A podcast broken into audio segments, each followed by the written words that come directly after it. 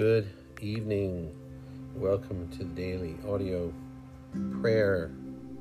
This is Sean Odenhall, and we are going to continue tonight through the book of Ephesians and Ephesians chapter 3, verses 10 through 13 speak of Christ's faithfulness to us, to the church, and our response is that we want to give this gospel help us. We're going to pray that He would help us to give this gospel of the faithful Christ to others. So let's begin as we read this Ephesians section. The purpose of this enlightenment is that through the church, the multifaceted wisdom of God should now be disclosed to the rulers and authorities in the heavenly realms. This was according to the eternal purpose that He accomplished in Christ Jesus our Lord, in whom we have boldness and confident access to God because of Christ's faithfulness. For this reason, I ask you not to lose heart because of what I am suffering for you, which is your glory. Lord, we love how you finish every good work that you start. Thank you for our church. We pray that we might grow in love and fellowship, always honoring your word and increasing in faith. We pray that we would walk in holiness and light so that many might be drawn to you. We don't understand how you use your church to show the heavenly realms your wisdom, but you do and we are so privileged to be a part of your chosen people. Thank you that we can approach you with freedom and confidence. Lord Jesus, by your blood, our sins have been washed away. We stand before the Father, justified and regarded with love. Who is there like you? There is none so pure and holy, so loving and faithful as you. So take our life and let it be consecrated wholly to your service our Lord and our Savior. And because you are faithful, Lord, we depend on you and your faithfulness to, to use us and draw others to you. And may we be blessed by having the opportunity, having the uh, privilege to share the hope of the gospel and give us, Lord, courage to share, as Paul did, about the coming wrath that those who turn their backs, those who choose not to follow Christ, have to face the wrath of God.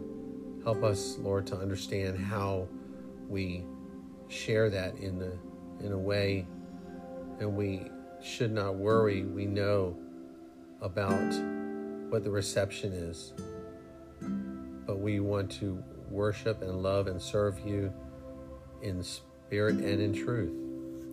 So help us to give the, this gospel to others. For you alone can save. Lord, how insufficient we are for this work. With what will I pierce the scales of Leviathan or make our heart hard as a millstone to feel what you desire to feel? Will we go and speak to the grave and expect the dead to obey us and come forth? Will we make a speech to the rocks or lecture the mountains and move them with arguments? Will we make the blind see? From the beginning of the world, no one has ever heard of opening the eyes of a person born blind, but Lord, you can pierce the heart of the sinner. We can draw the bow at random, but you direct the arrow between the cracks of the armor.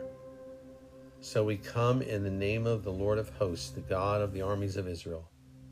We come forth like David against Goliath to wrestle not with flesh and blood, but with rulers and cosmic powers and spiritual forces of evil of this world. This day, let the Lord defeat the Philistines. Take away the armor from the strong man and give us the captives out of his hand. Lord, choose our words, choose our weapons for us. And when we put our hand into the bag and take a stone and sling it and carry it to the mark and make it sink not into the forehead, but into the heart of the unconverted sinner. Take him to the ground like Saul of Tarsus, Lord. Lord God, help. How can we leave them this way if they will not hear us? Still, we pray that you will hear us. We pray that they might live in your sight. Lord, save them or they perish. Our heart would melt to see their houses on fire when they are fast asleep in their beds. So is our soul moved within us to see them endlessly lost. Lord, have compassion, save them out of the burning. Put forth your divine power, and the work will be done. Slay the sin and save the soul of the sinner. Thank you, Lord, that you are the one who draws people to Christ. Thank you for your word tonight for them. Book of Ephesians, a book that, Lord, we admit we do not understand so many ways. And it is a powerful, powerful book in the Bible that we just, again, just skim the surface of understanding. Give us wisdom, give us ears to hear, and eyes to see the truth, Lord.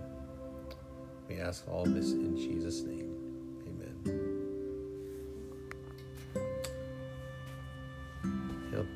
Lord bless you tonight, and may you have a peaceful rest. Look forward to praying with you tomorrow. Have a good night.